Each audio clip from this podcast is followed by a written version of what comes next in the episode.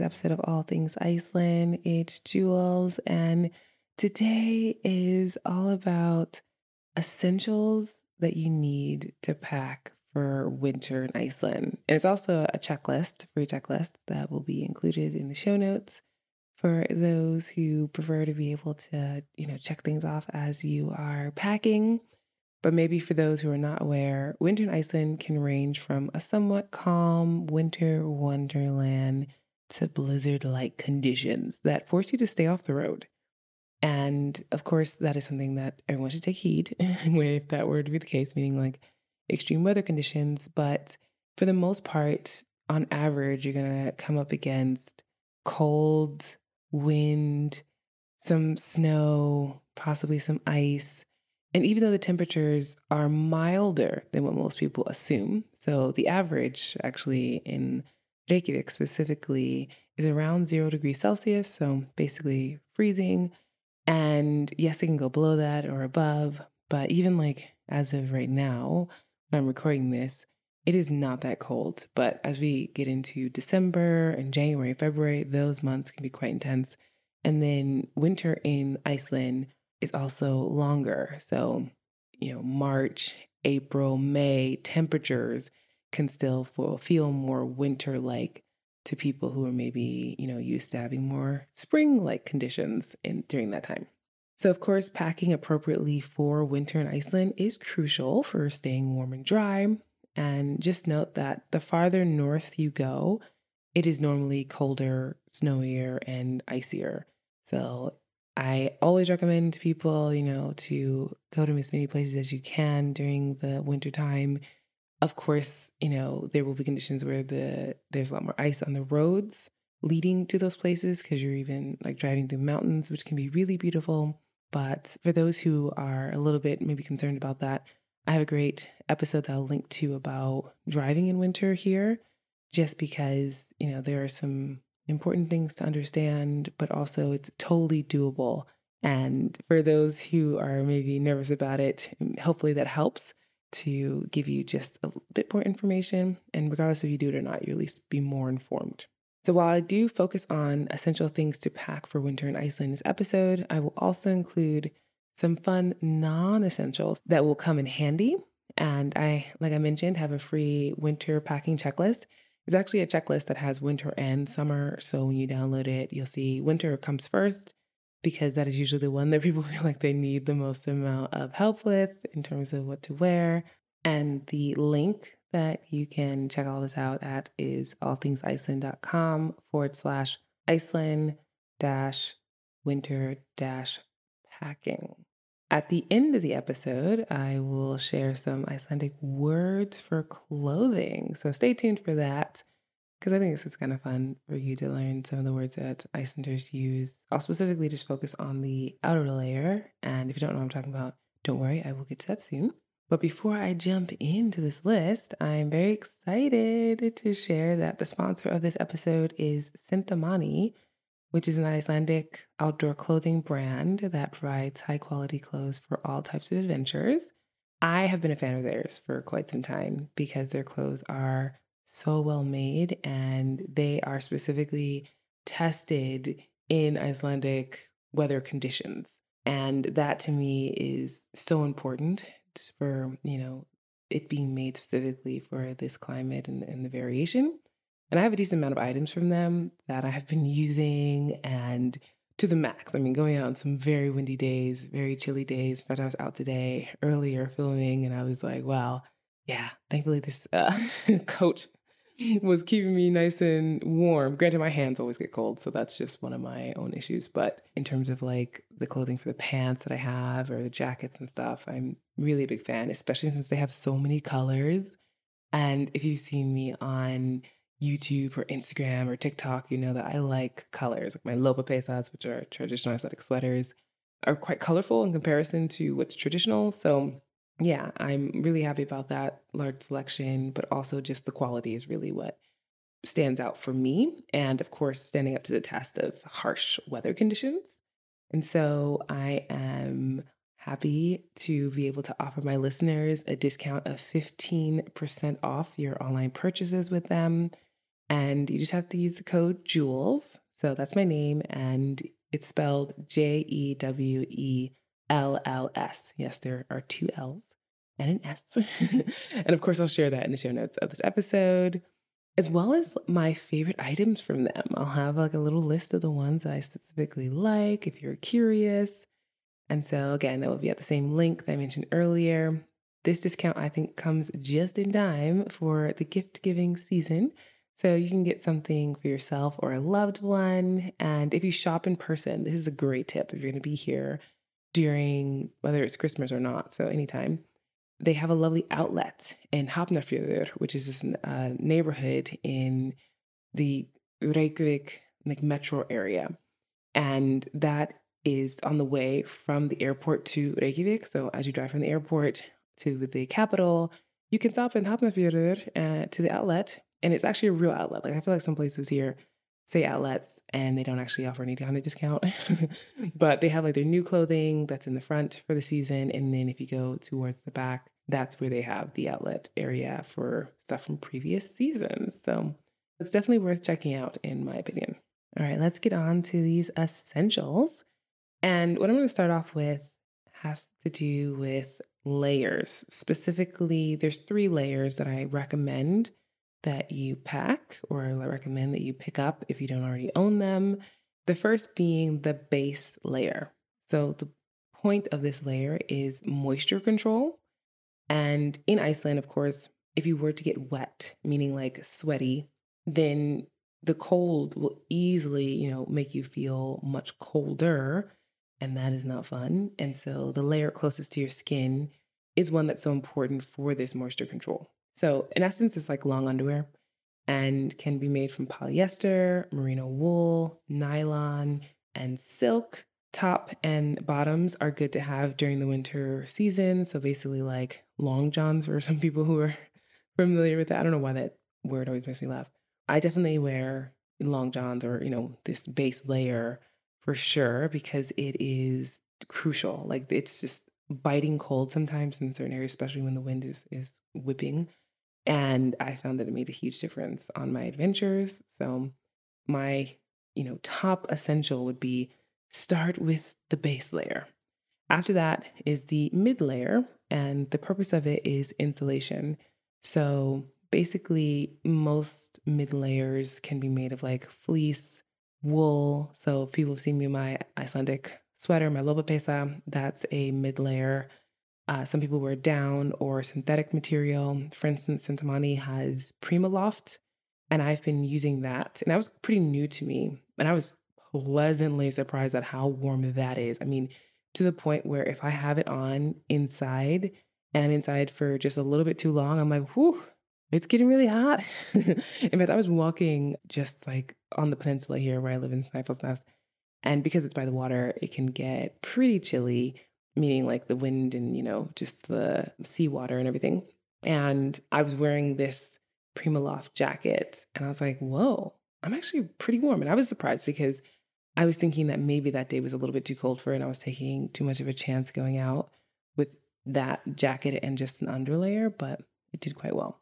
In many cases, though, that still can be a great mid layer. And there's also like people who wear vests if you want to like your arms maybe you know you when you have on your outer layer which i will get to in a second. But of course this works well over your base layer. And then the final of them as i had mentioned is the outer layer and it's literally for protection.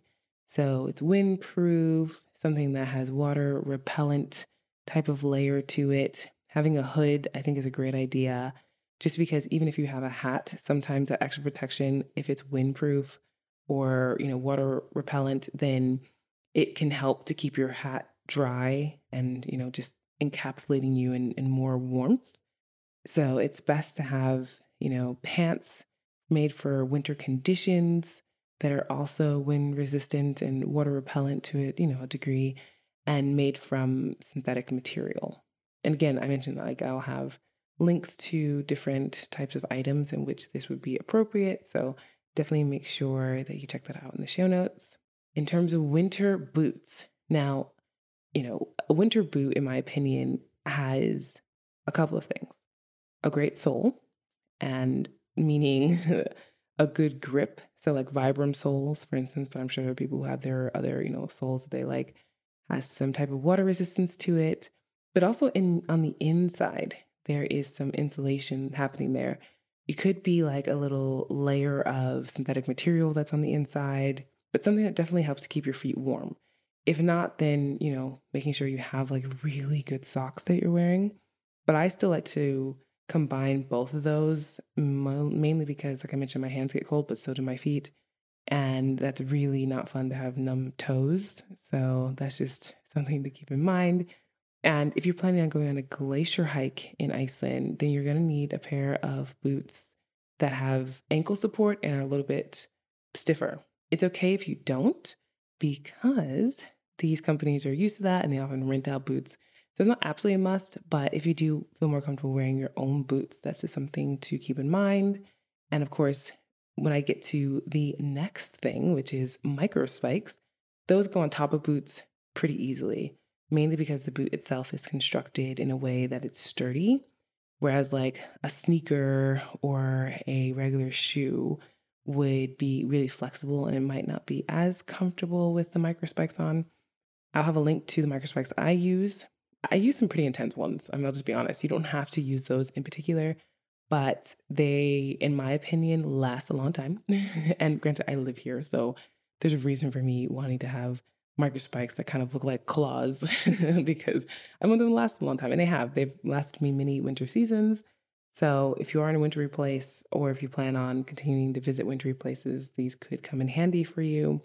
Otherwise, I'll have a link to like two different types of spikes one that are you know the intense ones that i have and then another that are you know less intense they're just smaller and still do a great job and you'll end up using these in the countryside you'll end up using them possibly on some sidewalks in reykjavik or paths there are some places where hot water is running underneath the streets like the sidewalks and so in the wintertime it's not as icy but that is just something that it's not everywhere. So unfortunately, it would be nice if it were everywhere. But that's just how it is. And that sometimes means it looks like, you know, there's like you're about to ice skate with how slick and glistening the ice is. It's a little intimidating, even to me to this day. Like I often looking like, okay, how am I going to navigate this? Meaning, you know, putting on my micro spikes in the moment because sometimes it's annoying to have to like put them on, take them off things like that. Anyway, I'm going to go on to the next thing. so the things you live with and have to think about. Of course, having water uh, windproof gloves. This will definitely come in handy. Any kind of glove that is picking, like allowing the wind to get through. Whew, your hands will definitely get very cold easily. And like I mentioned, you know, if you are prone to having cold hands, then for sure make sure you have that. I like to have some gloves that at least have a touchscreen tips to them so I can operate my phone or my gadgets without having to take my gloves off. I mean, I'm out doing more like content outside, so that's just a part of this content creator life. But also for those who are wanting to take amazing photos, you know, it could be something that you just keep in mind if you're stocking up on more equipment. Similarly, with windproof and insulated hat, as I've been talking about, a scarf can vary, but I do put it on the essentials list because oftentimes people don't have jackets that zip up enough over their face. And so having a scarf can really protect like your nose and your mouth when it gets really windy. And if you're planning to go out, so I think it's always nice to have one pair, and I consider this an essential, one pair of pants for casual use. And this is specifically like if you're in the Reykjavik area or if you go to the north to Akureyri or somewhere where you want to go to like a restaurant and not wear outdoor clothing necessarily. Onto, I mentioned warm socks. So ones that are made from wool or insulated synthetic fiber. Swimwear. So I've been talking so much about putting layers on, but here is like, you know, pretty much closest to not having clothes on, but still being, you know, covered in many ways. And being in the hot tub, going to a hot spring, going to the spa, that's a part of Icelandic culture and it's really fun. So I consider it an essential to come with that and to embrace it. Most of the time, if you're going to like a public swimming pool or to a spa, they have indoor changing rooms. However, if you're going to go out to hot springs that are out in the wilderness, for you know, wilderness, I say with like quotation marks, but just places where they have less facilities, then expect that it might be a little bit more challenging when you have to get out of the water. One example of that is Reykjadalur, which is the hot spring hike in the south. It is about an hour each way. And I did it on my day trip. So I'll actually add that into the show notes of this episode. Uh, that link if you want to hear about some fun day trips to do in the wintertime in Iceland, because, you know, time is a factor in terms of how many hours that you have. I also think it's really essential to have a day pack with you. And these are, you know, when I'm talking about these essentials, this is not all of the essentials on the list of the checklist that I have that's for free where you can download because it's it's a decent amount of things. I mean, we're also talking about essentials when you come for like your toiletries and whatever, but specific to winter here and why I think it would be beneficial for you to bring them is why I'm pointing out these. Getting back to a day pack, I think that's just super useful because of the fact that you're going to be touring around, whether you're with a tour bus or you are doing it on your own, renting a car. It is something where you can, you know, always end up having to bring like snacks or you hold your cameras, your phones, extra clothing, gloves, hats, all these things. And it just makes life a little bit easier and probably things a little bit more organized as well. So, on to some non essentials. I often talk about bringing an external power pack. And that has a lot to do with the fact that electronics can act a little funny in the winter. And I don't think it's just in Iceland, it's just in general, this can happen. So um, it always feels like, and I, I've noticed this too when I'm like on a roll all day long, having a good time, filming things. All of a sudden it's like, oh, wow, how come my phone is so much less battery?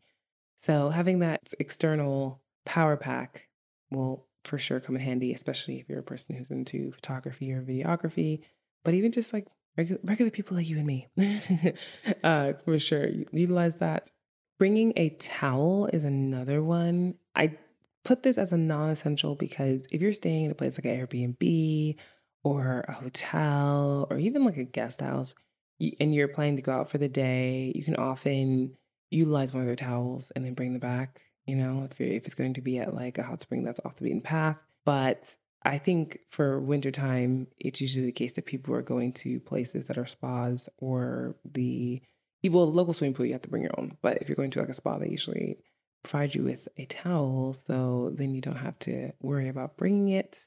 But that's just something to consider. And then there's also sandals or shower shoes that, again, I use those even in summertime because if you're going to go to any type of hot spring that is just out in nature and it's not really maintained by anybody, you know, in terms of daily, just there all the time, then they usually have like little rocks and things in the water, and that can be uncomfortable for your feet. You could even like trip, uh, hurt your, your toe or something like that. So I, I usually like to recommend that. And for those, as I've been talking about, you know, hands and feet getting cold, some people like to bring hand or toe warmers.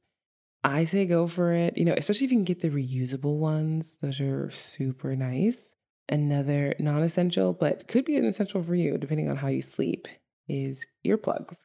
And I feel like those can be helpful just because if you're in an environment that you're not used to, even though a lot of places in Iceland are quiet, but it could be the fact that like it helps you, you know, a little bit. And then lastly, just for this batch of non essentials I'm sharing in this episode, even though there are a lot more on the list, on the checklist, are walking sticks.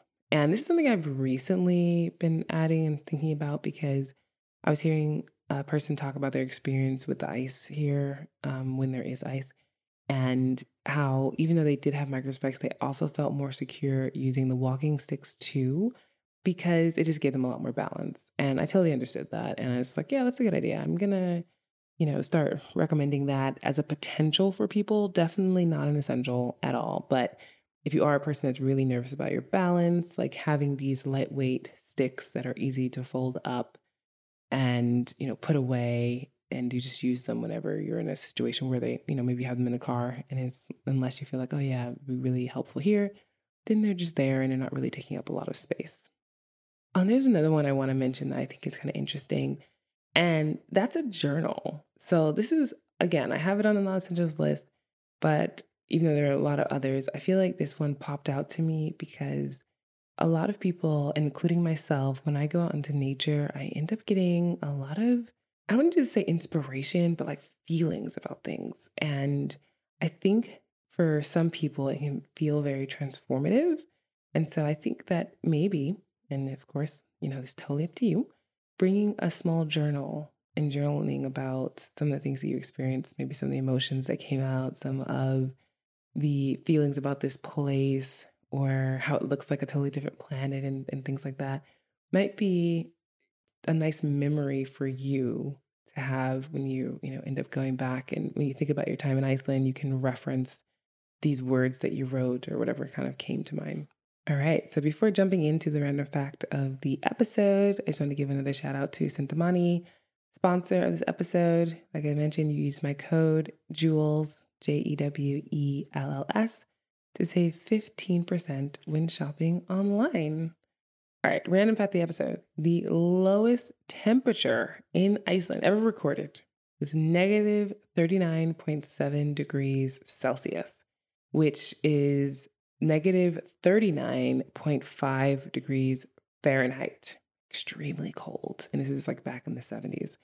So quite a while ago, but does not sound like fun glad I wasn't around for that. There's probably some people in like Minnesota laughing or something, but that's not so bad. But still, you know, for Icelanders, that's very cold, very, very cold, and definitely not something that they would want to repeat. Icelandic words of the episode. So, as promised, I'm going to go into describing or giving words for outer layer garments. And actually, outer layer is pronounced efri hluti, efri hluti, which translates really to like upper part, but in essence, it's outer layer. And ulpa, I'll say it again, ulpa, basically a parka, even though it's again like a coat.